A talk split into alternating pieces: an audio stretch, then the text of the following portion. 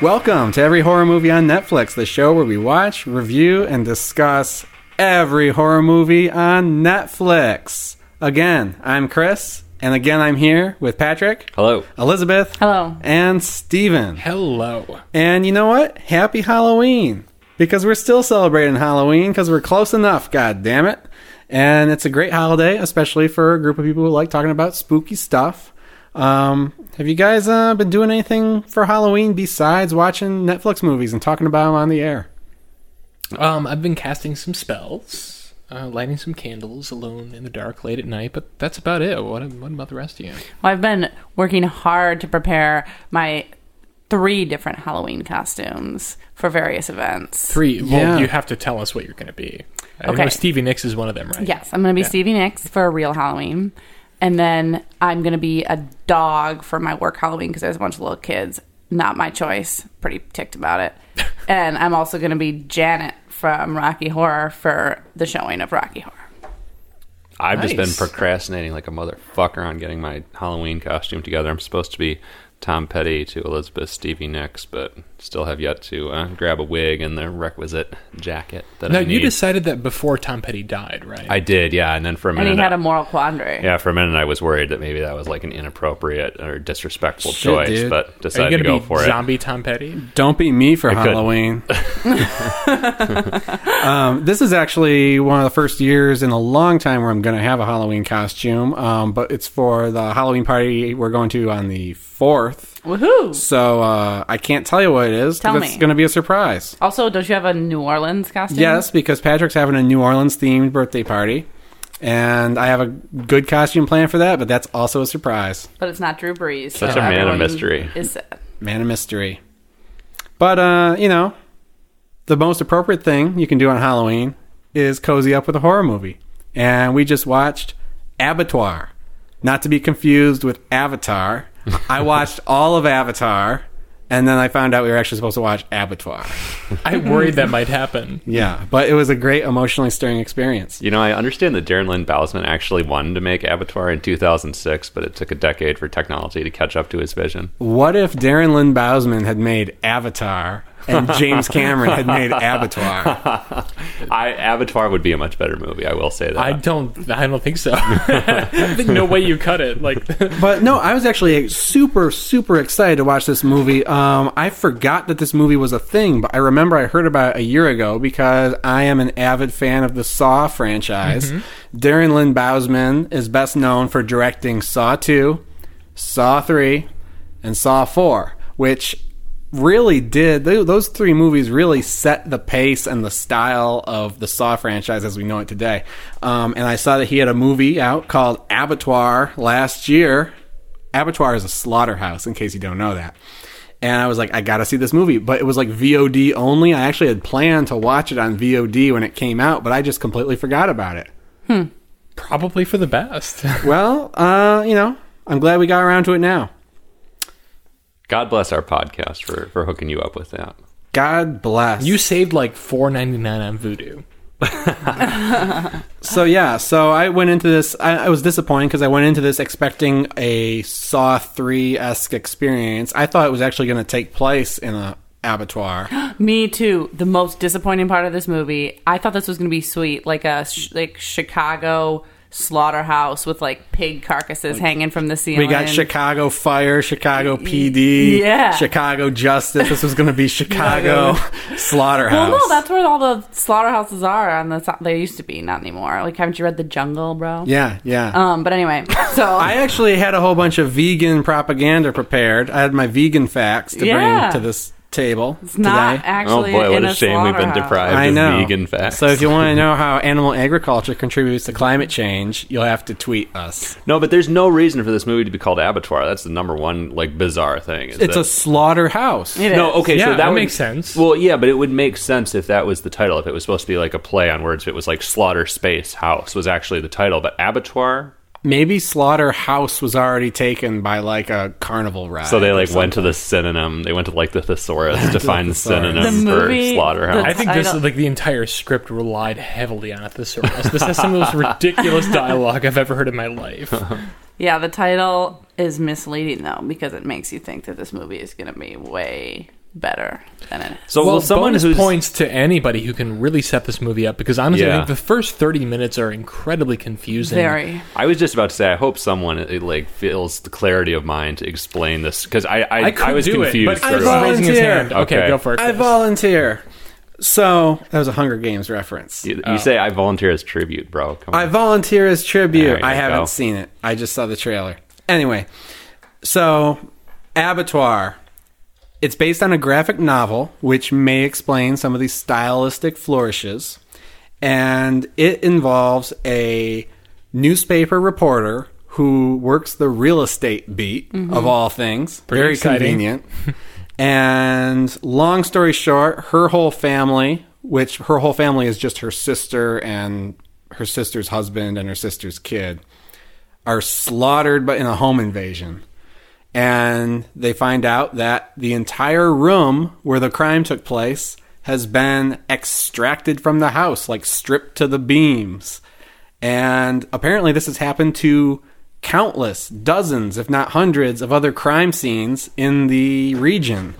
And why is this happening? And so, our hero, her name is Julia, goes on an investigation with her cop boyfriend, who's just an asshole, and they try to get to the bottom of this. I guess that would be, I don't know, is that a good enough premise to. The- Yeah, yeah, no, that's, that's- enough. that's really A solid. problem I have with this movie very early on is I had no idea what time period it was set Yes. in. Like So when she's in that newspaper office, it's like very Mad Men. In fact, it Yeah. features a cast member of Mad Men, Yeah. the, the gay dude. From Yeah. I don't know how I only saw the Salvatore. three episodes. Yeah. Um, it seems like it's set in like the 40s, and it looks like she, like Julia's dressed by like Katharine Hepburn's ghost. Well, she wears Yeah. those that those type of clothes throughout the whole movie. It's so confusing. She's I- in, see, I don't tones it think she- down later. but- Yeah, I felt like the period of her attire changed almost every scene, but it's never more clear than that first scene where her hair is like very 40 style, like bright red, bright red lipstick, and Mm-hmm. sort of. I, I I'm not a fashion guy, so I don't know like necessarily how to describe the I, outfit. I would she's describe wearing, it but- as Lana Del Rey cosplay. yes. I, it didn't occur to me that this movie might not be set in the 40s until she leaves her office after speaking with her editor and goes to see her sister. And her sister is just like having a glass of wine, and like, a dressed in sweatshirt. jeans, yeah. yeah, Yeah. and she drives. What does she drive? She drives like a '50s car or Yeah. something like that. And there are she so many old but cars in the movie. not too. entirely. Yeah, there's other, also like 20, 21st century cars too. and so- like her, it's also the police dude is dressed sort of in like 40s attire. he looks. yeah, he has like a pork pie hat, Yeah, kind of like tipped thin jauntily to one side in the first Yeah, scene. but- Yeah. And it's kind of this like bantery, like kind of. You But know, then he's the- like, "Where's your cell phone?" You're like, Yeah. "Oh, what?" yeah, it's so it's really weird. I mean, it, it it felt to me kind of like 1989 Batman, where you have a contemporary setting, but like the production design is very heavily motivated by like the 40s and stuff. Except it, they didn't go all the way with it, and in Right. fact, it becomes a. I guess I would call it a plot point where they're actually acknowledging that, like, oh, she likes old things. She, Do they acknowledge that? yeah. So it's oh, not. there's a line later in the movie that I mean, we should probably save for for spoiler space, but there's a line that she delivers later that like blew my mind. I've never heard anyone say anything like this in my life. Yeah, so it, it's implied that this isn't just a universe that they're setting up, but this is actually something specific to the characters. The other thing that struck me really weird very early on with this whole time period thing was just the newspaper that she works at is very like it feels like the Daily Planet or something. And, and Yeah. I'm I'm probably especially sensitive to this because I'm a journalist, but I always just find it so funny the way like media and newspapers are portrayed in movies these days. But it's very like old fashioned. Like people are typing, you get the sense that it's a print newspaper, which is like a thing that doesn't exist anymore. Yeah, you know. We know it's a newspaper because we see like the like the oh, fresh Oh, right, copies yes. like coming down the, the barrel. printing and press, like, yeah. The actual presses are running. I mean, if she were a real estate reporter today, she'd be writing like, you know, 20 celebrity mansions you can't wait to own. Yeah.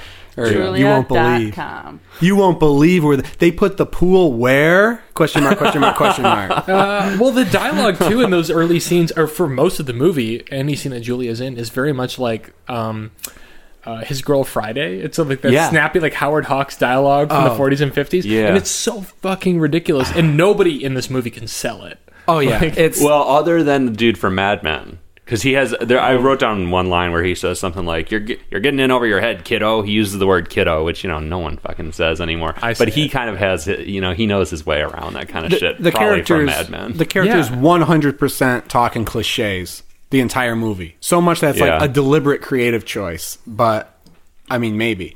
But like, yeah, the the newspaper editor, he's like. This is the part where I tell you you're too close to this, and she's like, Yeah, this that's is the the part." part where I tell you I'm going to do it anyway." yeah, that sums up everything about this movie. Every line of dialogue is like that. It's like like Aaron Sorkin filtered through like a middle school student. Yeah, I was just like, I, I- and I knew that it had to do with like different. I knew that the plot revolved around crime scenes being pulled into like some centralized location over time. And so at first I was like, oh, maybe there's actually like a time travel element to this, and like the fact that she seems to have stepped out of the 40s but has this super modern family who she goes to visit afterwards is part of the plot. But You are so much more imaginative than the guy who made this movie. I was I was just trying to find any like mental process I could to like rationalize what was going Oh, on. I actually have a have a clip of, of some of this snappy dialogue. oh, Um, thank God, because I oh, wrote yeah. down so many lines. But yeah, it, you have to you have to hear it to believe it. So so here we go, Han. Out there beyond that fence, every living thing that crawls, flies, or oh, spots in the mud wants to kill you and clip? eat your eyes for jujubes. That that that's actually from Avatar. That's not from Avatar. oh fuck, Fuck, I, you. I, lo- I got I loaded the wrong clip. So anyway, not cool.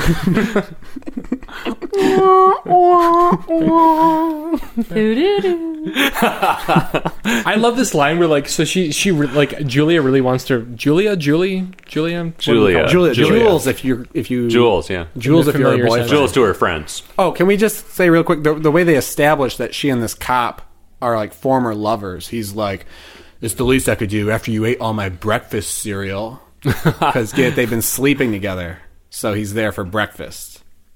She didn't eat his dinner cereal or his lunch cereal. There's a line where her editor, the guy from Mad Men, is like, yeah, like because she's a real estate writer, but she wants to I'm. I'm catching up. I'm catching up to that. I didn't get what you were saying at first. it's a I'm slow burn. yeah. Um, so like she wants to write for like the crime page, but like he's like, your writing needs more color, and she like holds up a newspaper very dramatically and says, "Black's color, white's color. It's all right here in black and white. Also, like black and white are not colors. Um, not not true. Not unless you're a dog. Wow, Maybe that's the uh, the target audience for this movie. dogs. Dogs, yeah. But yeah, beginning of this movie I thought was very incoherent. I had a hard time following the plot. I Had a hard time following the dialogue. And it's especially confusing because her family gets like brutally murdered by a home invasion and then she like goes back to the house and the killer is sitting at the table. Yeah, Right. and and at And that point, like, sorry. and for a minute, No, that's where we should be right now. I think after how long we've talked about this. No, for So a long for bringing that time, for a long time, I thought the killer was uh, the victim's husband. Oh. Did any of you misunderstand that? I was confused. I didn't know if it was I the didn't- husband of the killer because I didn't have any investment in either at this point. Yeah, because we well, it happened suddenly. we meet two middle-aged guys who look very similar within Mm-hmm. the first five minutes of the movie, and one of them's the husband and one of them's the killer. And I mean, you see the guy creeping in the house behind the other guy's back. But only when you see him at the at the table, I thought that it was like the husband gone crazy or something. I don't know. But it's but it's not. But it's not. And it's the killer and he's like, sorry. And she's like, What did you do? And then the cop's like her friend, the boyfriend, and the cop is with her and just like handcuffs him. And like, do we see that guy again? I don't. Yeah, because she visits him in, Yeah, in jail. Yeah. I Oh my just God, never. I don't. What was his? Why did he do it? I didn't understand at all. I yeah, after watching the whole movie, I didn't understand. Yeah, Just a- really. just a psycho, I guess, right? I mean, it's kind of incidental. The motivation, I think, I don't know. We we might get into this when we talk about spoilers, but there may be an overarching th- reason that all the victims are being killed and all the murderers are happening, but it's really not coherent. Well, so she tracks him down um, to the penitentiary uh, with her detective friend from the newspaper, uh, and this was one of the most baffling things in the movie to me. And most of most of this was shot in New Orleans, and yet it is clearly Michigan Central Station is Yeah. the the Yep. penitentiary, which obviously has no windows in it. This is before they did that weird renovation on it. Yep. Like it's like does not look like a functional facility. Is that um It's the train station. the train? It's Is, Corktown. is that um were the interior is done there? Could you recognize them? Because the there's No, a- there's- definitely not. Definitely It's not. just- It's just it's like just the shot. stock footage. Oh yeah, the of- stock yeah. footage. It's a big creepy. They they went to stockfootage.com and they searched creepy building and they got the train station. Yeah, because otherwise it was shot in Louisiana. For, I assume for tax credits, like pretty much everything else is Louisiana. We used to have tax credits in Michigan Yeah. Mm. Those days are long gone. before the dark Chris days. said in a Louisiana accent. well, you know, I think I, I think we can probably go into kind of what's going on with the mystery because it's on the movie posters, it's in the trailer. But basically, the premise is she investigates. Where all, the rooms are taken out. Okay, so Sucked out like a fucking like, vacuum. yeah, a vacuum sucked out the crime like scene. I don't know what Scraped kind out of with a giant melon baller. I don't know what kind of contractors they have doing this, but it's like I don't know how they would even do it. But yeah, they just take the room out. Well, there's a, like a little bit of drama, like dealing with like insurance agents and like real estate agents about like like how what what's going on behind the scenes, the politics. Like people buy these properties, and if they take the room out, who cares? And It seems like an understand any of that. earthly thing, though. It doesn't seem like magic that the rooms are gone. They're like, yeah, this old guy comes and he signs the the thing, and he the escrow clears, and he yeah, takes they, they say the word escrow like 40 times. Yes, thank you. Yeah, I mean it's very grounded stuff, but then the, the room's just gone. Anyway, so she eventually follows the trail to this you know sleepy town called uh, what New English. New Yeah. English, New English, worst yeah. name for a town ever. And I feel like uh, Julia, the actress who plays her, like can't say it right. Like it sounds like she's saying "new anguish" every time. Did Oh, you guys didn't notice notice that? that, Like she no. doesn't I be don't able to know. pronounce She is it? Canadian, so Is she? Mm-hmm. might be hard. What do you know about her? She was in 90210 on the CW, which I watched religiously uh, at age 14.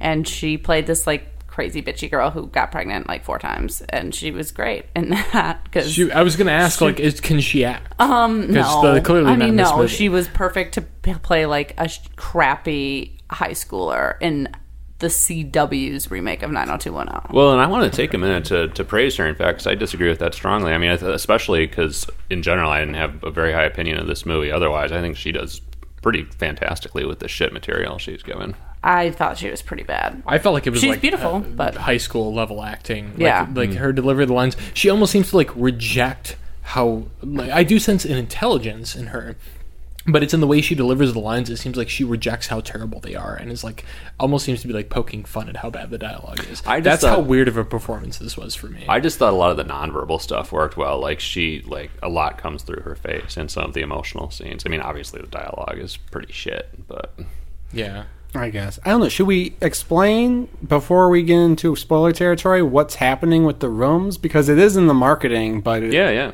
but it, it seems like a spoiler because this is oh, you mean like the actual, like what's actually happening? Yeah. Yeah, so basically, some creepy guy is taking all these houses, uh, taking all these rooms, and he's building a house out of them. Like he's making a Frankenstein house. Like a slaughter house. Yes. so he he buys up houses. house. He buys up houses where crimes have happened, murders have occurred. He takes out the crime scene and he transplants it onto this like um, you know Frankenstein house that's consisted that consists entirely of Rooms. rooms where people have been killed. And that like brings up I think the most confusing point of the movie because you know that going in. Like you It's you- pretty it's damn pretty clear. clear. And yet honestly that's like the big reveal. It takes a long It takes a time to get time there. to get to that and you're like waiting and waiting and then it you see this slaughterhouse whatever and it's like that's like the climax of the movie. I mean there's more that we'll get into, but it's kind of like well wait, we like that that was clear from the beginning. And there's like Yeah. almost zero character development leading up to it. Like I didn't care about either of these people, the No. detective or Julia. Uh, yeah. I, I actively weren't fleshed out. disliked the detective. yeah, he was a Yeah, dick. he was I actively disliked and also could not understand a fucking word he said in this movie. Yeah, and also he yeah. talked so weird. Not only do they talk weird, but I think there was just like a, the microphone situation. Sound was off. bad because I listened to it on headphones after a while. I was like, "Is there something weird about this movie?" And like even then, I had to crank the volume up all the way to even figure out what was going going on. But he would talk like this. Yeah, I don't He know if was it's like, the I don't know if it's the production or if it's the uh, what what Netflix had and you know the copy they got. But yeah, the voices are hard to hear throughout this movie. Yeah, the structure and the pacing of this is so weird, though. Like you guys were just talking about, like, so I mean, the first act is basically uh, dedicated to setting up the murder, and then her figuring out that like something weird is happening with these rooms, and then there's this super long second act where she's in Louisiana. She meets this old woman played by the great Lin Shaye. Lin Shaye. Um, and Who's that Lin Shaye? Lin Shaye has been in like everything. She's in the Insidious movies. She's the she's just like that old. I mean, you know the character I'm talking about, right? Yeah, yeah. I, Yeah. I, I thought I recognized her, but She's I in wasn't a sure lot what. of horror movies. She Yeah. was in Ouija. She was in Nightmare in on Elm Visit? Street back in the day. Yeah, right. Is she the grandma in the visit?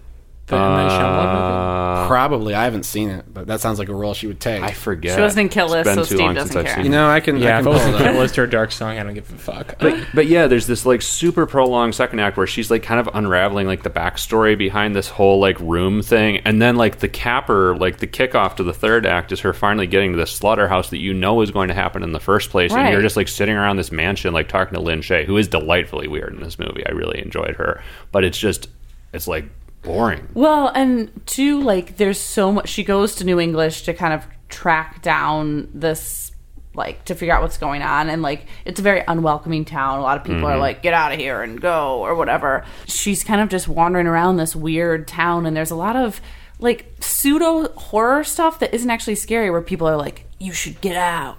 Like, you're not welcome here. And, a lot of Spanish moss hanging from trees Yeah. and a lot of fog and it's kind of just like it's not building up you haven't the plot hasn't been established so that you're waiting for something to happen you know Yeah, Yeah, exactly. Oh, I want to back up here for a minute. So she goes to New English, which I still hate the fucking name of that town. Ridiculous. There, there is no town called New English. Like whoever devised it. Well, clearly it was Ag- Again, that's that's it. the least of this movie's problems. I think it just refers to the language that they were writing this movie in. New English, a, a new vernacular in horror. um, so there's a scene where she, she first gets to New English and she pulls into this like industrial wasteland scape thing. Yeah, I don't know what. so weird. It's like where she's pulling It's in. like where they shot the end of RoboCop.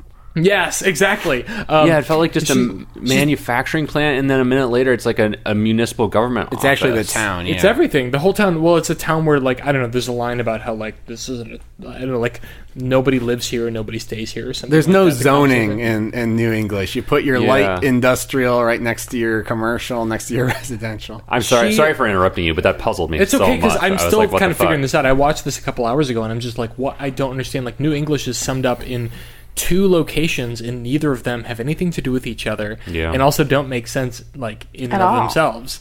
Um, as she pulls into this industrial complex thing where there's like Coke advertisements and stuff, like I don't know, it's like the the center of the town apparently that also features the factory. A cop pulls up behind her and pulls her over. She does something that only a white person could do, and I've never seen this in a movie. She gets out of the car And and, walks up to to the the cop door. and says license and registration. And then he says, "Want to sit in the comfy suite in the back?" And like she gets in the back of the cop car. It's like two things you should never do when you get pulled over that So only weird. someone with privilege could get away with. also like you not in this day and age even like if you get out of the car they will like i mean white or not they're that's not that's illegal I don't understand why they did it that way. I think it's just trying to get her character like they are trying to establish her as like a smart, Oh. She's sexy, powerful, yeah. like powerful woman who can take who's like quick and witty. Brass tacks. Yeah, but it's like, well, that was just kind of dumb, and also no one would do that. And another weird example. I mean, the police car, from what I remember, is like a 50s, 60s cop car, Yeah. right? And, then- th- these period details are so puzzling. She leaves her car in like the middle of the road, and like goes into this office building, and then come what for five minutes. For five right? minutes. She only uh, four minutes. It's very clear. She has four minutes to look through the files. Yeah, but then she comes back out and her car is getting towed, which like of course is fucking getting towed. You left it in the middle of like literally the middle of the road. No one could get around it. And she's like, "My car." But completely unnecessary scene. But also, like, really quickly to get your car towed. But that gives Yeah. you the opportunity to open the phone book. Again, period detail. Like, obviously, the payphone doesn't work, but she gets the address to. Well, I mean, I guess we can explain what at some point. yeah, I didn't get fairly wait, what was she looking for in the phone book?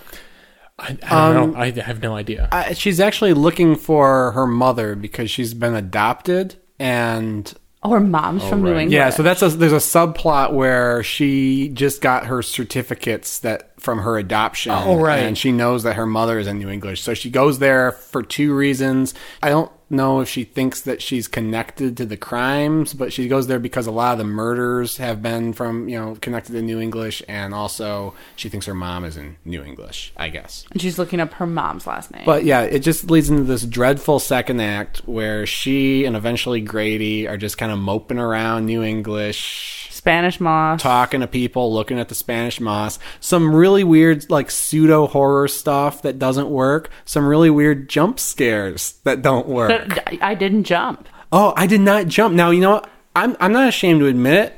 I jump at a jump scare. Jump scares are great, even Yeah. in a bad Oh, movie. same. Yeah. The jump scares will work, but the jump scares in this movie are like she's in the factory and like they start like welding or something, and there's like a shower of sparks in the background, and it's like the music is There's like blood dun. on the walls for no reason. And Like, there's something else where like she's in the house and there's like just another thing that like just happens and Yeah. it's played as a jump scare, but it just doesn't work. I mean, I, I just don't understand how incompetent you have to be to mess up a jump scare. There's so many weird, just like kind of signifiers of horror in this. You know, like Elizabeth mentioned the Spanish moss and the fog before. There's so many things that just feel like an alien like looked at some horror movies and like picked out a bunch of like the things that you see in a horror movie and then like kind of tried to throw them all together. Well, some of that I actually enjoyed, um, and we can talk about that later. But yeah, I see what you're saying. Well, I So- feel like we're getting fairly close to spoiler territory. Yeah, You maybe we way? should. One thing I want to say, if if we agree on that, and that we should maybe take a break and, and get into the nitty gritty of this movie, is that the director, as far as I can tell from interviews, um, he really so he wrote this graphic novel series that apparently I don't know much about it, but it seems to be sort of the origin story of the the, the villain that eventually appears in the last act of this movie he's been he feels he's been typecast as a horror director and he wanted but he loves noir movies classic hollywood noir Yeah. so he wa- he was like nobody will give me money to make a horror movie or nobody will give me money to make a noir movie but they'll give me money to make a horror movie so he felt like he like subverted that trend and made a noir movie that had horror Oh. elements I appreciate that. i do it doesn't work but i think that's ah. kind of cool It works a lot better looking at it that way, though.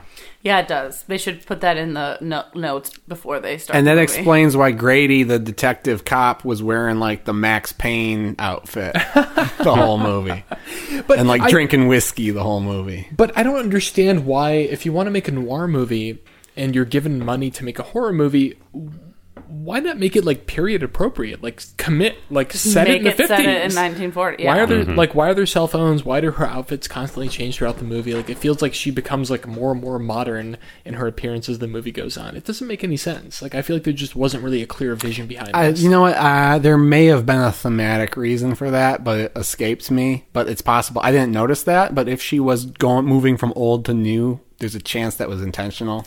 I don't think so. Uh, there, there was one moment where I realized, like, oh, she doesn't have like you know the the '40s hairstyle. that Yeah, has all the like I think tussles because she was and like things. running and stressed and sweaty. like early on in the movie, it looks like she has like five different hairstyles piled on top of each other in that '40s way, where like you have to wear Yeah. a hat to balance it. And then like later, she looks like kind of normal, like still overdressed for being on the bayou and like looking for ghouls. But um, What did we like about this movie? I like the score actually. I don't know how you guys felt about this. It, it appears very briefly, but there's this kind of it reminded me of Yeah, Rosemary's I- Baby, I- like the I thought that kind was of good. women kind of chanting in this sort of occult way. Um, kind of like a sickly sweet sort of melody. I like that a lot. That kind of creeped me out.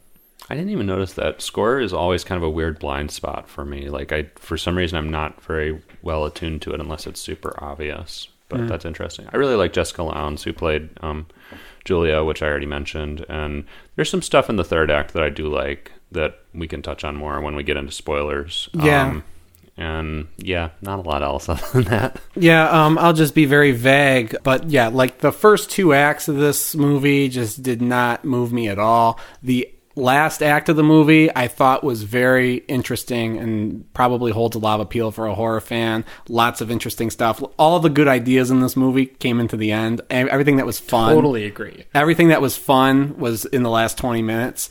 There's a couple great performances. Lin Shaye shows up and does her Lynn Oh, and Shay Lin Shaye, thing. yeah. She's fine. The villain is also very cool and very interesting, I thought. And other than that, I don't know. Yeah, Elizabeth, Lin did- Shay. what did you like Lin about Shay. the movie? Anything? Well, so full disclosure, I didn't see the last 12 minutes of this movie, so I have no idea what happened. Oh shit! What happened? Are you kidding me? Yeah, I haven't seen it. But I liked her uh, outfits, even though they didn't fit. I thought they were nice, and I was personally inspired by them. Yeah, I, I did like some of the art, the production design stuff when it was actually trying to be old timey. That was fun. Before it's revealed that it's 2016, Right. But yeah. Also like her the Spanish outfits are moms. fantastic. I love that like plaid jacket, Yeah, and, like the lipstick, so the makeup, stylish. and the the weird hair thing. Like she looks Her, like, like, full Katharine skirts. Hepburn in His Girl Friday. Yeah. Like, it's a cool throwback. Mm-hmm. Cool. All right. Well, Patrick, would you cue it, view it, or screw it? Would it shock you if I told you I would screw it? No. Would it shock anyone? No. Okay. Absolutely not. Do you have anything else to add, or No, I think I, I think I've pretty much covered most of He's it. That's covered not the in spoiler territory. okay? Uh, I would say screw it. I this movie honestly made no sense to me. Like I have, I once we get into spoiler territory, I'm going to ask everybody some questions, but I couldn't follow it. It made no sense. I wasn't scared. Yeah, it should have just been in a real slaughterhouse with carcasses. That was disappointing. I would love to see what the direct. Well, I guess there is a slaughterhouse in Saw Three. So if you're looking for a Darren Lynn Bousman movie that actually takes place in a slaughterhouse, Or some pigs get fucked up. yeah, Saw Three. Steven. I mean, what do you think? Screw it. It's terrible. Like this felt like homework. I I had to restart this movie three fucking times just to like get through the first thirty minutes. Um, there's nothing really interesting going on here except in the last few minutes. Like I do think that like the final uh, reveal of the house with all the the torture or like murder rooms attached is like a pretty inspiring visual. But it's on the poster. Like look at the poster. You've seen it. the movie. Yeah, you've seen it. You know, all right, this this sucks. I have to give it my most begrudging cue it. Chris. I I have to give it the lowest cue it possible, just on the strength of the last twenty minutes. Once you actually cut through the bullshit and you get to the slaughterhouse and you see all the rooms put together and they're all haunted and there's just some good old fashioned. It, it's like riding through a, a haunted carnival ride, and all kinds of stuff happens. The villain is pretty compelling at the end. I think that's a reason why, if you're a horror fan and there's nothing else in your queue, go ahead, watch Abattoir. You'll find something to like in it, but you might fall asleep first. I did. So with that, we're gonna go to our intermission. Uh, so you know, watch the movie or not. When we come back, we're gonna delve into some of the more uh, finer plot details. We're gonna talk about what happens in that ending, and uh, we're gonna explain to Elizabeth what happened while she was sleeping.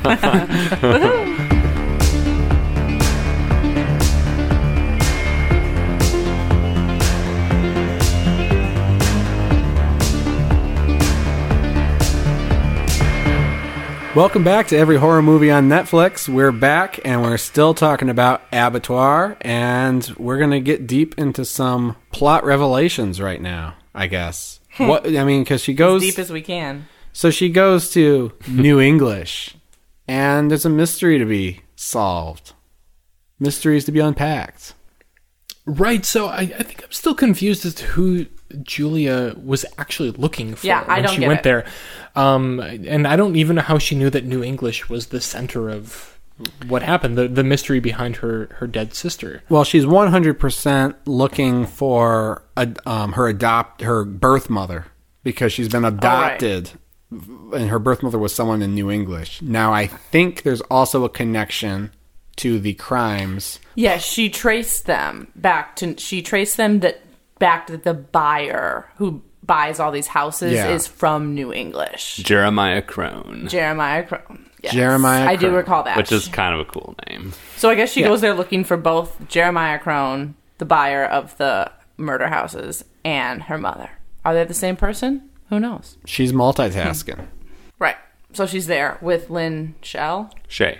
Shell. And Lin she- Shaye. Lin Shaye, Shaye. in a beautiful house. Um, Shaye. like we are very so like most of this movie was shot in New Orleans, and like this is very New Orleans. Like we're in the bayou. It's like this great Yeah. sort of Yeah, it is gothic mansion, which Elizabeth, as you mentioned, the Spanish moss, and this very charming old woman who's also a little bit creepy. Charming. Charming? I found her charming. Like I mean, she's kind of inviting. I mean, she does actually invite Julia into her home. I mean, she's actually kind of creepy as hell, but we've been like everyone else that Julia has met in New English has been just a straight up asshole. Yeah. So we're glad that there's someone who just seems like weird in a benign grandmotherly here share the whiskey sort of way. oh, definitely share the whiskey. How do you like your whiskey? in a glass? in a glass. in a glass because she's a She's inviting woman. in a way that, like, yeah, like you said, like compared to who she's talked to throughout this entire movie, like, oh, this woman like actually seems like she has like secrets t- to share and like is willing to share them. she seemed creepy and crazy to me, and I would not have gone in the house with her. I would have gone into a beautiful house. I would at least want to see it. One thing I love is when Julia goes into the house, she says, "Oh, so many vintage things. It's like the inside of my mind."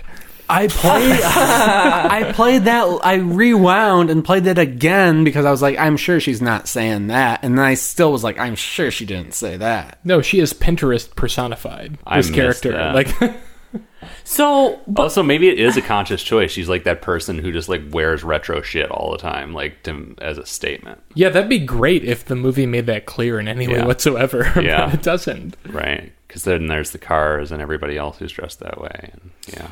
But I guess, what, like, I don't, I just apologize, but I just can't, like, how does she get from being in the creepy house with Lin Shaye and to seeing the slaughterhouse? Like, she goes out, like, I The just don't- mob, Lynn- the lynch mob, basically comes for him. Jebediah Crone finds her, Oh, but because he knows that she's looking for him? Before that, though, I mean, she sees. So Lin Shaye's character has, um, you know, she says like this town is full of secrets, and she has this. Um, and she also says like there are things that should have been buried that the rest of the town would like to have, you know, burned and destroyed. And she has like film footage from Jebediah Crone in his sort of like tent revival ceremonies where he's bewitched the entire town in his way of thinking and it, i don't know if anybody can describe wh- what what he was up to like no. Oh hell no! I was hoping y'all would be able to sort that out for me. i mean essentially it seems like he believes um i don't know what, like what the religious angle is but like it seems like he believes that he doesn't believe in heaven but he does believe in hell and he believes that like we can get closer to the other side if we bring hell to earth and but i don't know what his motivation for doing that is Well, and he I don't get it convinces the town to give up their children, and right, that's Right, like they a big pledge part. them. They pledge their children to him. Yeah, but the motivations for all this shit are never explained. I think this may be a case because Steve, you brought up that Darren Lynn Bousman was- created the comic, which I did not know. Yeah. but I think he may have just been too close to the source material to make this movie because I think if the source material were passed off to someone looking at it with fresh eyes, they might be like, "Hey, I don't know who Jebediah Crone is or what his motivations are. Let's spend Yeah. some more time on that." Right. Well, his so from this like article in Salon that I that I read, he it seemed like he he wanted to create like a multimedia horror story. So the graphic novel was the beginning, and he mentions in the the interview that there was also a TV element, hmm. and that, as far as I know, never came to fruition. But he speaks about it as if it had, as if that was like maybe there was a project he pitched that didn't get picked up, or he did a pilot or something. Hmm. But it seems like there's a lot of information that like this movie just is not equipped to deliver to us. This it, it, we end up with a stock villain whose motivations don't make any sense. well, and we should also know. I mean, at this point, it's been revealed that Lin Shaye is actually Julia's mom. At one Yes. point, that comes out. Yeah, How, who reveals that? She? She, yeah, I think Lin Shaye reveals it. And it comes pretty quickly too, like pretty soon after Julia meets. Uh, she Shaye. finds And a at this picture. point, who cares? Oh yeah, right? she finds Like, a picture of herself as a child, right? Yeah, yeah, and that's and that's very close to when she finds out that all the town children were like burned alive in their elementary In their school elementary school. as part of the pact that they made with Jebediah Crone. Right. Now, Lin Shaye explains that like she makes some vague reference to like the Dust Bowl, and like you get the sense that there was like a depression in New English of some sort, and that this guy came to town and he sold them on the idea that the cure to their afflictions was to like renounce God Yeah, and but then there's a line from Grady later on when he meets Jebediah Crone, or he's talking to the sheriff, I think, and he's like, "So you made this deal for the devil, and what did you get for it?" And I was like, "Yes, that's the question I have because the town looks like shit. Yeah. Every- everyone's depressed as hell. It's not like they got anything out of this Right. agreement. Like they're all miserable. So what did they gain from giving up their kids? Not Yeah. explained. at Yeah. all. Yeah, Nope. good point. Yeah, yeah. I mean, the this whole like this last half of the movie, I was so confused by so much, and if I'm sitting back, it's just because I hope you all understood it and can explain it better than I did. But I was just so confused by so many things. Well, because even when she is like I guess you said there's some sort of mob that comes for her. Right, it's very like like Frankenstein or Bride of Frankenstein. But then like she doesn't get chased and- because she's like walking slowly into the woods trying to find the slaughterhouse, like through the fog and the moss. and- Well, they uh, the mean, cop the cop shows up, the town police officer, the who we have not really mentioned aside from the the weird, you know, this could only happen if you're white scenario where she she Right. goes into the cop car. He shows up and kind of break th- breaks things up and then afterward we just like inexplicably get back into the mystery. Yeah. And Julia and the detective Grady uh, go in search of the house. Well, I think from Lin Shaye's house, Oh, yeah. they can hear the construction or something. That's right. And Oh yeah, because he Yeah. keeps saying like, "What the fuck is that noise?" Well, he's trying to like make his argument that she's crazy and right. leave. Yeah, there's yeah. and then they go and they find it. So again, yeah, it's it's not magic that's assembling this house or stripping the rooms. It's like they got some really skilled general contractors who like don't care about the building code.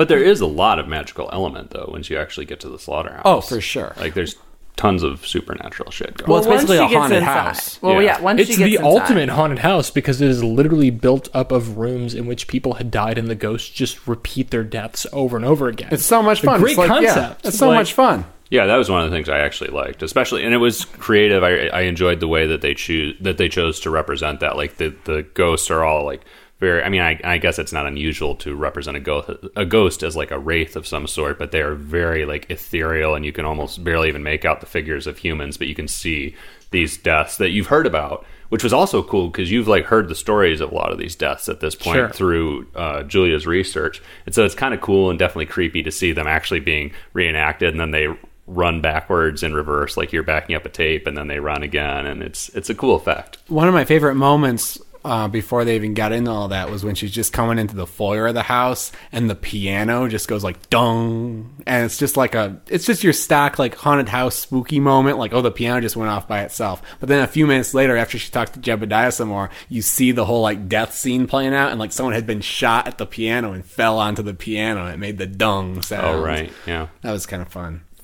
I mean, the problem is once we see the house, which I love the shot of the house with these rooms like stacked up on top of each other. It actually reminded me of well, Patrick, you've read Little Big, and uh, the the the central house in that book where where the drama is uh, focused over hundreds of years is it's built of many fronts, as it says. Like it's hmm. like this occult architect had built this house that like doesn't have one single front to it, and I always had trouble imagining it. Honestly, this house, even though it's a horror movie, is like what I would imagine that house looking like. Hmm, it's hmm. like just these sort of like facades stacked on top of each other into infinity, and it's really beautiful. I think the CG works pretty well for for what kind of movie this is as well. And then once we get in there, who cares? Like I don't care about Julia. I don't care about Grady. Um, and what happens to them? And uh, I don't care really- about fucking Jebediah Crone, whose plot doesn't make any fucking sense. No, and we really only spend ten minutes in there, and then we're done. Like Oh. Elizabeth, you missed nothing. Yeah, I mean it's a short act, that's for sure. Like the climax is very quick. Yeah, Well, I want to back up because I I did not like the CGI house. Agree to disagree. I thought it was just I would have been more interested if like I don't know, it just been like a stairway into the ground. It was like underground, or you didn't see much of it. I thought it looked comical. I thought it looked like something from like a cartoon or Tim Burton or something. But it was just like, eh. it's not quality CGI, but I, I guess I just enjoyed the uniqueness of the visual still, especially because it kind of stood out after like a lot of generic and sort of confusing shit. I was I like, guess. oh, this is what I Yeah, came the to bar see. was set pretty low at that point. Like for something to Yeah. surprise me, it wouldn't have to do much. But I did really like the interior of the house where you see, yeah, it's just a bunch of rooms from different houses Frankenstein together. So there's like tile, and then there's wood, and then there's carpet, and it's like just kind of all over the place. Um, that was fun, and I did like outside. You have like kind of these stray rooms that are scattered out on like the Yeah. lawn that they're walking through, and that was fun too. So does she see her family die again? Yes, and Yeah. that's why she goes in there. She's trying to get some sort of closure, which I don't. Why? Yeah. I mean, Why? why, not? But also, like, once Doesn't you've she, seen. she? She wants to know what happened, though, right? Isn't there still kind of some doubt about what actually happened? I don't know, because they have the guy captured. She Yeah. wants to know. She knows what happened. She doesn't know why it happened. Like she wants to understand the like the greater scheme of things. Like she confronts the guy who actually killed her family, which also that's never clear. The guy in Michigan Central Station with no windows in it. Like she gets sent a videotape of like the house, and it's never Oh, yeah. clear how he's connected to Jebediah Crone. Yeah. Yeah, it's not made clear ever. And I think she's just kind of driven mad by the fact, like, Uh, okay, this happened. I've met the killer. I'm a reporter. This all seems logical, but there's like a deeper scheme going on, and I need to know the answer. I think he denies sending the tape. The tape came from Jebediah Crone, and I, Yes. and she's like, and he's, he's like, I didn't send you a tape. And Well, she's like, he's in- well, it's of you killing the family. He's like, it wasn't me. Well, he's in prison. He couldn't send the tape, Right. and he basically says Well, it's that. and- Jebediah Crone because he took it in the room where you see the ghosts being murdered over and over and over again. But how did her how did her family get pledged to Crone though? Is that explained? Am I am I blanking on something? Well, here? she was the being the daughter of Lin Shaye, and her sister was also the oh, daughter of Lin right, Shaye. right. And Lin Lin Shaye Shaye pledged- pledged her kids. Yeah. Yeah. Right. Oh, right. Oh, yeah. Yeah. Okay. Yeah. So- But it doesn't. None of that really makes sense. But I mean, it's so hard to extrapolate. Like, I that does finally make sense now, but like, that's not made clear. yeah. And how long has this been going on? Because it couldn't have been going on for too long. It it seems like it's been going on for decades. When you talk about how many cases there are and stuff like that. It seems to me that it began in the mid, early to mid '80s. There's this scene where like she's uh, uh, Julia's reading through newspapers, and she says, "What kind of newspaper stops printing in 1981 and reprints again in 1987?" All right. So like, I think one thing that he's kind of confused here is because of like the weird sort of like. Uh, tonal elements and costumes that like it's difficult to tell what time period it's set in, but it seems like this all began early on enough so that it was videotaped and also filmed on Super 8. So like it had to have been like in the 70s or 80s that this all began. well, I'm curious because the sheriff talks about how all the houses in the town are passed down, but then there's no one to pass them down to because they killed all their kids. I missed that. Oh. Because she's trying to find like real estate records. Yeah, yeah. Because she's the real estate Oh, reporter. right, yeah. And he's like, well, you won't find that. anything here. There's no transactions here. This is another case of one of those movies where it's like the blind man touching the elephant. I feel like we each all kind of like got like different parcels of information, and I think it's because this movie is so confusing and and also feeds you all this different stuff at kind of a fast pace sometimes that it's like difficult to catch all the confusing shit it's throwing at you. So we all like kind of caught different snippets of different things, you know, or like piecing it together. But well, I I think- think that's why we're doing this podcast. Some of these Yeah. movies require like four brains to puzzle them out to make Yeah. sense of them for you, our listener. This is something different than we've done on the podcast. Usually we're just kind of talking about what happened and how we felt about it and recommendations. And here we're just trying to, much like Julia and Grady, we're trying to piece together the mystery of what the hell happened in this movie. Yeah, so she, but she finally does actually get to the room and and see the like ghosts reenact the deaths of her family. And this is also a moment where I thought Jessica Lowndes did a really good job because they don't actually really show the murders. It's all on on her, and the murder is mostly happening off screen as she's watching it get reenacted. And I thought she really did that very nicely. But then the final like the climactic scene that occurs after that is so weird. Um, and help me piece this back together, y'all. So Grady shows up Yeah. Mm-hmm. and and she, like he cannot handle ghosts. Oh, he and just she's starts got shooting fucking everything. yeah, and she's got the Chekhov's knife that she's been holding. She's been just hanging onto this knife the whole time she's been walking through the fucking house. And you know what's gonna happen. Yeah, you know something's gonna happen with that shit. And Why so doesn't she kill Jebediah? Grady uh, uh, she has no reason to. He seems innocent enough. Yeah. Wait, what? What? No. Jebediah, he's just chilling. Why would she stab Jebediah? He collects the murder rooms. Plus, Jebediah is like powerful as fuck. I mean, he's like pounding his like Thor Oh, staff yeah. into the ground, creating like flashes of lightning that like affect the way the house works. I mean, he's basically like a magician. Oh, okay. Well, and he pulls this like you know jigsaw esque thing at the beginning when she comes up, and he's like, "You can walk away with everything you've learned, or you can come into my house and be part of this forever." And so, of course, she's like, "Hey, sounds good. I'll just go in the house." And then he gives the same choice to Grady, and Grady's like, "I'm gonna go in the house" because he loves Julia apparently. And then he finally catches up to her and like taps her on the shoulder, and she flips out and turns around, and just slashes The him most with the accurate Chekhov's knife. blind knife, Yeah. slice of all time. Did she yeah. feel bad? Well, yeah. Yeah. she's like, "Oh no, no, no!" She tries to stop the bleeding. He bleeds out, and then Lin Shaye murks her with a handgun. Yeah, Lin Shaye shows Yeah, up, and you total think surprise. she's you think she's gonna defend Why did she Julia kill for her? a minute because she pledged her kids. for this benefit that is never tangible in the whole movie. Yeah, and then it literally ends. It literally ends, and there's is there a monologue at all? Even Yeah, I think they repeat the quote from the beginning. Yeah, don't it's they? like, oh, which Steve, house. can you? What's It's Thoreau. There's a Thoreau quote. Oh, it's um, this is a very important movie because it I opens with learned a Henry from- David Thoreau. Very quote. I learned from NPR recently that it's actually pronounced thorough. oh, Henry oh. David Thoreau. Well, it's a very out of context quote from Thoreau. Thank you for that. It is, and thorough also it, research. it appeared on screen. Like normally, I'm like, okay, like you do realize I can read, right? Like when quotes appear on screen, I think like like they linger for too long. This one like happened so quickly that I couldn't write it down. I had to like go back like three times. I just I wish I had written down the quote, but all I wrote down was just like I just my note was it starts with a fucking Thoreau quote. That's what I started with, and I was like, oh, boy, let's back up a bit. Um, Yeah. So our houses are such unwieldy property that we are often imprisoned rather than housed by them. Mm-hmm. Bum, bum, bum. But that doesn't really support the.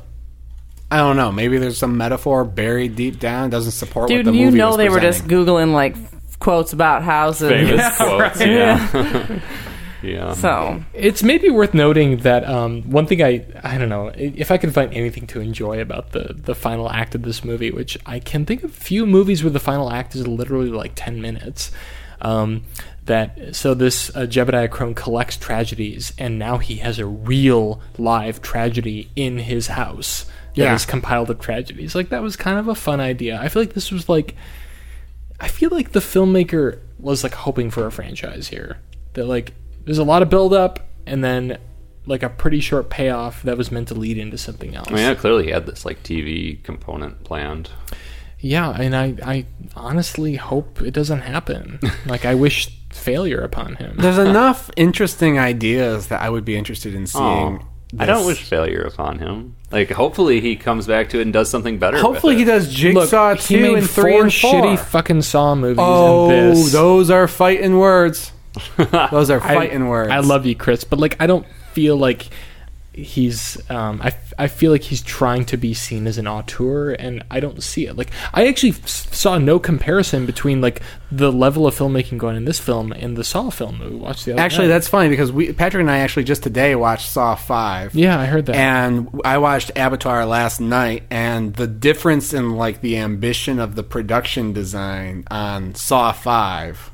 You know, Saw movies have great production design, right? Whether you love it or you hate it, it's deliberate. Everything looks grimy. Everything has a Saw look. This movie, like, failed at creating a look, even though they were trying a little bit with the typewriters and the old cars and the weird house. I I would say it failed, but it also tried harder than at least Saw 4. Like if this felt like a more cohesive film visually, like I understood what he was trying to do, it just was too much to compress into an hour and a half. Like he wanted to make a noir movie. Wait, he knows that- Abattoir felt more cohesive than Yeah. Saw Four visually. uh, in every way, actually. Like honestly, I feel like I understood Abattoir better than I did Saw 4. Like I felt like every, he had more control, but he was trying to cram too much into this movie. Like he wanted to make a noir movie, but he was hired to make a horror movie. So like I kind of appreciate what he's going for, like visually and aesthetically and on a narrative level. He's trying to do something new while still being restrained by horror, and I feel like this movie is it's cohesive, it makes sense, it doesn't work, but I think I enjoyed it more than Saw 4. And I think I had like understood what he was going for more than with that movie. Like in Saw 4, like even the traps, which like the Saw movies are built around, don't even work. Like the way that they're edited, like Yeah. I didn't understand like what was at stake. Well, and how Saw I mean, we four is just spent we just spent like an hour talking about how this movie doesn't make sense. How can we say the movie makes sense? Oh, I'm saying it makes more sense than Saw 4. I'm not saying it makes I sense. mean, Saw Four isn't the the pinnacle of Darren Lynn Bousman's work on Saw, but I, you know, I think the things that we don't like are just another extension of him being too close, you know, being too close to the comic and not being willing to kill his darlings. Like, there's a lot of time wasted on this, like, oh, the people in the town have this kind of attitude, and it's like, Yeah. just I want to spend more time in the house. Yeah. Like, there's enough. If you can get past the just blatantly ridiculous concept that stripping houses of their crime scenes like overnight and transporting them and like building them onto some crazy ass house. If you can get over that, it's interesting, and I would have loved to see something that played out more inside the house or just in the parts of the in, of the town that were more interesting. Mm-hmm. That is such a bonkers premise, though, that I can understand why he kind of like wrote himself into a corner and had trouble getting to the conclusion. Mm-hmm. Like it, it, it confused me from the beginning. I mean, when Patrick and I were reading, I think last weekend the the IMDb synopsis, I was like, well, it seemed like there was a grammatical error in it about how like it's a something about the killer who like A, I don't know. a house made of rooms. a house made of rooms. I was like, "Th- that it can't be about that, and it turns out it is. And it just like I, I can't think of a better way to write this movie. And if anyone can, I'd love to hear it. Elizabeth, do you have ideas? Anything you would change? Yes, I would set this movie in the 1940s. I would fully commit, and I would set it in a real slaughterhouse in the su- suburbs of Chicago, out of the jungle. Upton Sinclair I style. would set it. I would set it Upton Sinclair style. So Hell you would, yeah. so you would make literally a different movie. Yeah. Um. I mean, if I had to keep this movie, how would I change it? I would honestly like. I, I feel like this movie could be good. Like, I agree with everything that you're saying. It could be good with a few pretty small changes. Just make the plot points clearer. Like, make the segues make more sense to the audience. Shorten Act Two and just give us more time interacting with the crazy funhouse. That's and don't make weird cost. Don't make. I'm sorry that he loves noir, but like, dude, you can't always use all of your hobbies. You know. Exactly I, I love that. running, and you don't see me like on a treadmill right now while we're doing this podcast. like, you can't do it all. So I would say like the changes are actually pretty minor to transform this into a good movie. I can't believe that this was. I mean, one assumes that when a movie gets made, it goes through many, many, many rewrites. This seems like a first draft Mm-hmm. script that somehow got fully produced as like a fairly Mm-hmm. like decently budgeted film. Like Yeah. you have this amazing set piece. Why do you save it for the last twelve minutes? Right. It's a good example of a movie that doesn't stick to its premise, to its you know own failure. Like your premise is there's a creepy guy who's trying to like do some occult something by stitching together a bunch of haunted rooms. That's fine. Use that as your premise. Don't spend so much time trying to figure Out out the, the adoption c- crisis. and, Agree. you know, Yeah, I think you need to go into something a little more emotional, like almost a Guillermo del Toro sort of thing, where like you end up building some relationships with the ghosts in the house or something, and trying to get them to break their cycle and and do something new to end end this end of the cycle. I don't know, something well, along those lines. maybe lines. this is a prequel to a TV series that delves into that. Who Yeah. knows? I hear that they're actually making four sequels simultaneously for this. So that they're a la Saw. Oh wait, that's Avatar again. Oh damn it! I've been trying to work in a Slaughterhouse Five joke, but I have not been able to. Oh god, I wish you could. That was your opening. Yeah, they're gonna make four I know, I was, sequels. like, yeah, and it's gonna gonna be yeah. yeah. I was waiting, but I couldn't. The only thing I could think of to say was, "Then there will be Slaughterhouse 5. I didn't really think that that would be funny. yeah, great. Well, yeah, I think that's it. that's it. We're done. Fuck this movie. That's it. So yeah, and, But you know- hey, Darren, if you're looking for any writers for that TV show, we've got some ideas for you. yeah. Well, let me uh let me edit my review a little bit. I still say cue it, but Steve had a good point over the break. Cue the last 10 minutes. Just fast forward, watch the last 15, 20 minutes. You'll see the fun visuals, you'll see the kooky ghosts, you'll see the like lots of fun ghosts in this movie. The ghosts look really. I actually really like the ghost Yeah. effects. I think Yeah. they work really. she's well. on the elevator and there's a ghost like dying on top of the elevator while she's just riding. Oh, that was weird though. That puzzled me because everything is like such. It's all the ghosts are spirit form, but then there's like actual literal Blood. physio- physical blood that, That was drips on her That head. was fun. It was fine. There's a ghost who's like just on fire in a chair. It was great stuff. You know? Dude, amazing. Yeah. But yeah, that's all you need to see about this movie. So you know, if you check it out, uh, you can uh, let us know how you feel. Maybe we got it all backwards, or maybe you can explain some of these plot twists. Check us out, every horror movie on Netflix.com. Tweet us, Facebook us, leave a comment on our Instagram. There's plenty of ways to get in contact with us. Chris, if I wanted to troll us, would that be welcome? Absolutely not. Okay. Of course, it would be welcome. You can troll us anytime, and we just might troll you back.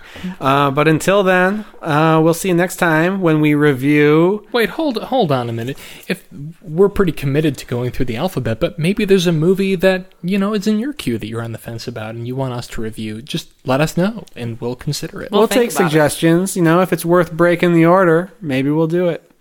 Um, but until then, we'll see you next week when we review ABCs of Death 2, which is next on our list. Some anthology horror. Whoop, whoop. See you next time. For every horror movie on Netflix, I'm Chris. I'm Patrick. I'm Elizabeth. I am Stephen. Goodbye.